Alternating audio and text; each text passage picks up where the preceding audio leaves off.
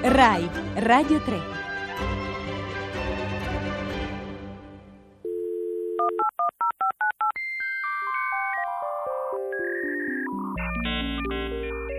Io non ho paura.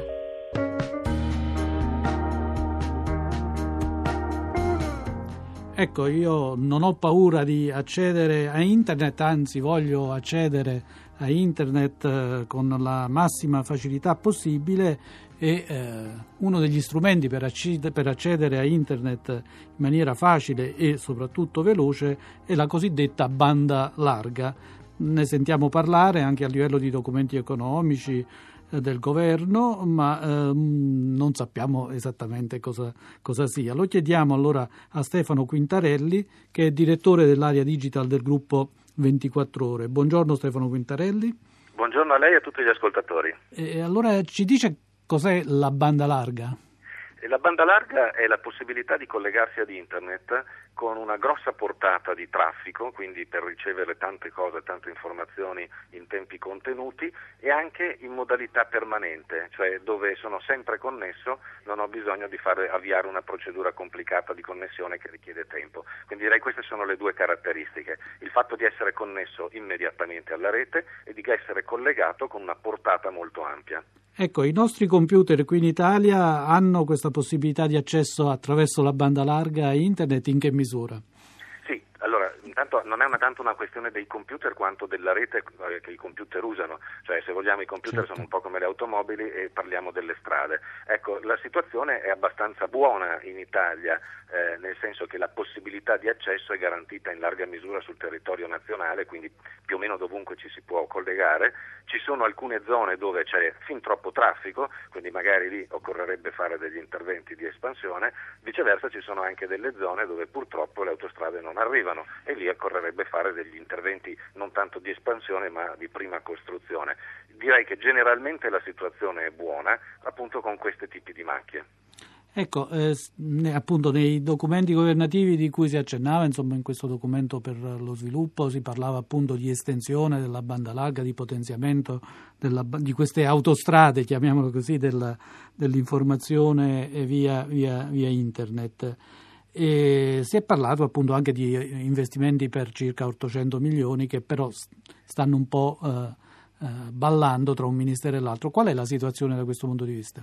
Ecco, per indirizzare diciamo che ci sono due tipi di problemi. Intanto quello di consentire a tutti quelli che hanno l'automobile di usarla e quindi sia quelli che non la possono usare perché non ci sono corsie abbastanza, sia quelli o perché non ci sono strade abbastanza, sia quelli perché le strade non ci arrivano. I soldi di cui stiamo parlando servono a risolvere questo problema, quello che viene chiamato il digital divide, cioè la mm. separazione digitale a livello di infrastruttura, il digital divide infrastrutturale. Poi c'è un altro capitolo, e questo gli 800 milioni dovrebbero servire a mitigare questi problemi che esistono in alcune parti d'Italia.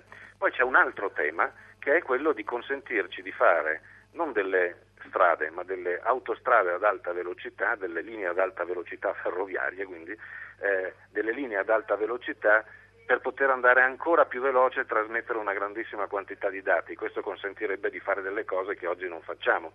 Eh, per esempio?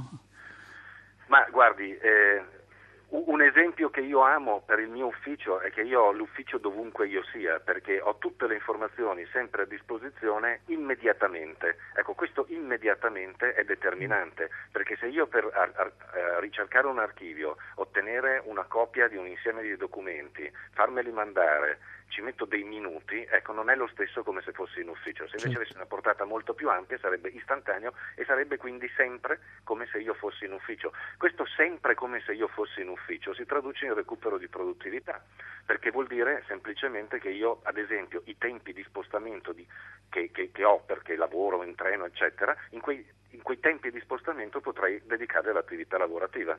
Quindi piuttosto che magari, cioè io dico sempre a mia moglie che lei deve essere contenta perché io posso eh, anche, quando sono, anche, quando sono, a sciare. Ecco, dire. Però lei si lamenta perché no, lei lavora quando è a sciare. Però l'alternativa è essere in ufficio. Eh, certo. Senta, ci, ci, ci, scrive Felice da Firenze e dice: Ma un po' di anni fa si parlava molto del cablaggio in fibra ottica perlomeno insomma, nelle grandi città. È la stessa cosa della banda larga?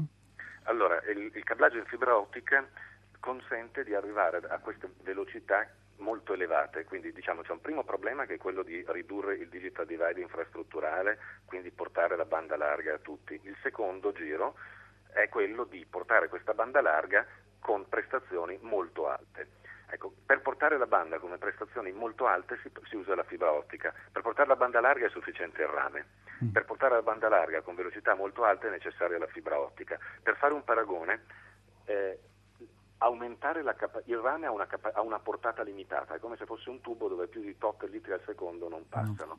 Nella fibra ottica invece è come se fosse un, un'autostrada dove per aumentare la portata basta cambiare i caselli, cioè una volta che io ho messo giù una fibra ottica, la fibra ottica ha una capacità praticamente infinita, basta cambiare gli apparati agli estremi. Non occorrono altri investimenti, cioè, quindi è l'investimento infrastrutturale definitivo. definitivo. Una volta che ho messo la fibra mi basta cambiare solo gli apparati agli estremi. Ecco, quegli 800 milioni di cui parlavamo anche, servirebbero anche a implementare queste infrastrutture in fibra ottica? O... No, allora no. l'infrastruttura in fibra ottica in, in, alcune misure, in alcune porzioni della rete viene usata a livello di, di collegamento delle dorsali, per trasporto dei dati tra le città e così via. Eh, gli 800 milioni servono per risolvere il problema di accesso diciamo, con prestazioni tipo quelle dei fili in rame. Okay, per fare una rete in fibra ottica di accesso ad alta, quindi ad altissima velocità su tutto, su tutto, il territorio nazionale, dove tutto poi per definizione c'è sempre qualcuno che resta fuori, no? perché certo. l'isoletta in mezzo è, è, avre, l'investimento, stiamo parlando di una decina, dai 15 ai 20 miliardi di euro. Ecco, c'è Catherine, un'altra nostra ascoltatrice, che ci dice che però insomma, non sono solo le piccole isolette, dice io abito nel Vicentino a 17 km da Vicenza e la banda larga non c'è. I miei amici francesi non ci credono. Beh, È possibile? Eh, allora, eh, diciamo che un'alternativa allora, eh, sì, come le dicevo, ci sono delle zone e, e questo dipende un po' da, da, da, quanto antica, magari quella zona ha avuto il telefono per prima e, mm. e quindi ci sono de, delle situazioni con dei cavi troppo lunghi o cavi troppo vecchi che non consentono di portare la banda larga, oppure si è già raggiunta quella densità per cui alla fine non è possibile aggiungere nuovi utenti perché quelli che ci sono stanno già usando tutte le risorse. Quindi la, la, la, la situazione è possibile. Però esiste un'alternativa, perché per ridurre il famoso digital divide infrastrutturale, quindi con prestazioni analoghe a quelle dei fili in rame, si può andare anche via radio. Se uno fa una ricerca su Google Iperlan, scritto H come hotel, Iperlan, Iperlan sì. è il nome del paese o di un paese lì vicino, l'ascoltatrice con molta probabilità troverà una modalità wireless, quindi senza fili, di avere la banda larga anche lì, perché spesso e volentieri ci sono tante alternative solo che l'utente non le conosce. Quindi il wireless può essere in qualche modo un'alternativa alla banda larga o è invece un qualcosa che va a complemento della banda larga?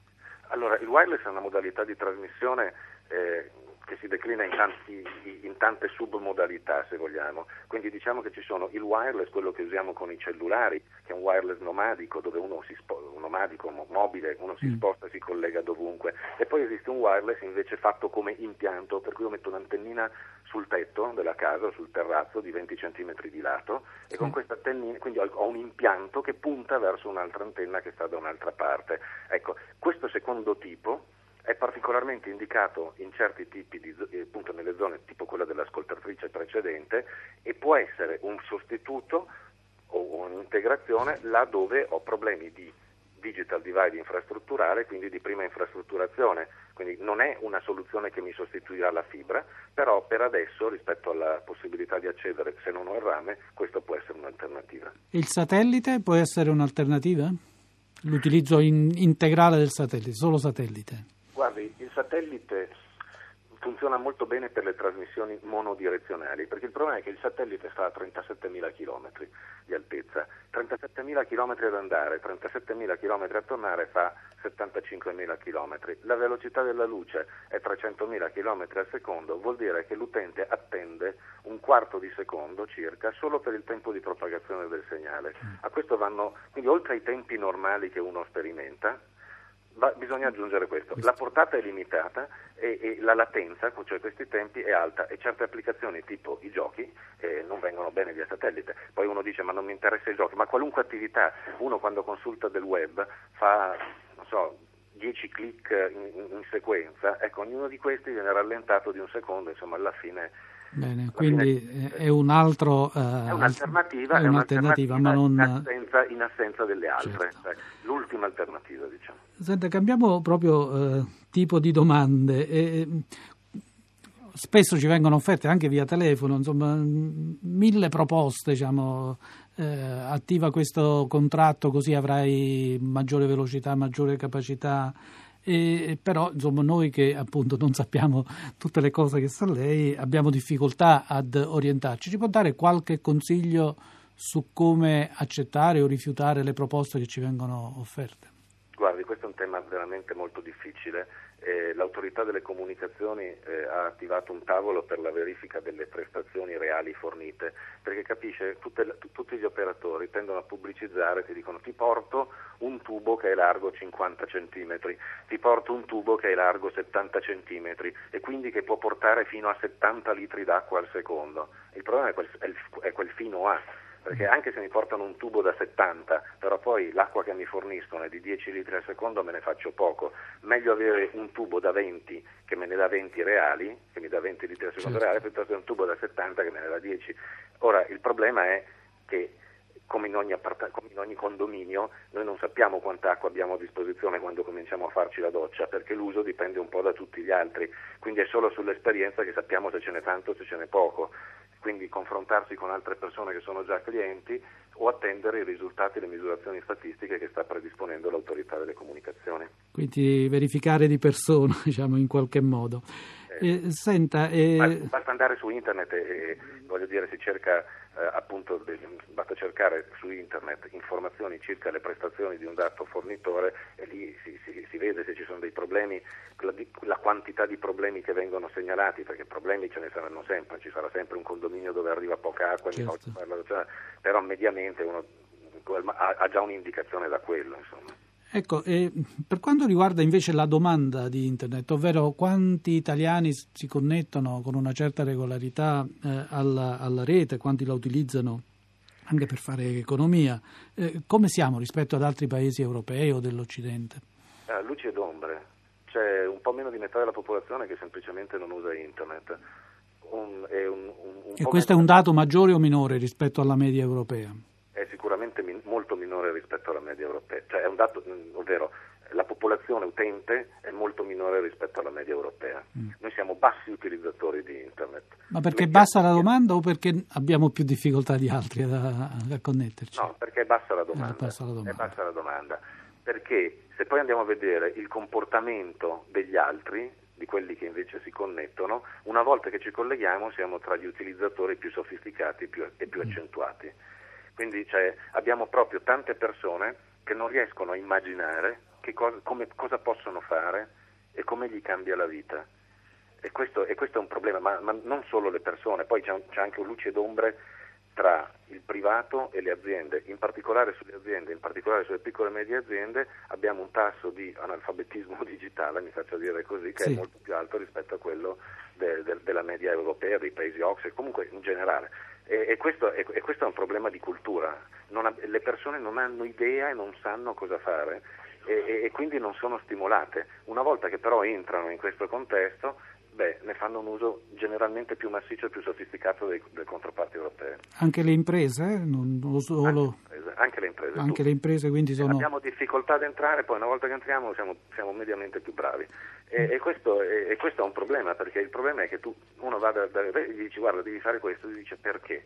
No, è, come dire, ma perché mi serve l'autostrada? C'ho il mulo. Però una volta acquistato un'automobile e vista e sperimentata l'autostrada, noi la sappiamo usare esatto, eh, come gli altri o più degli altri.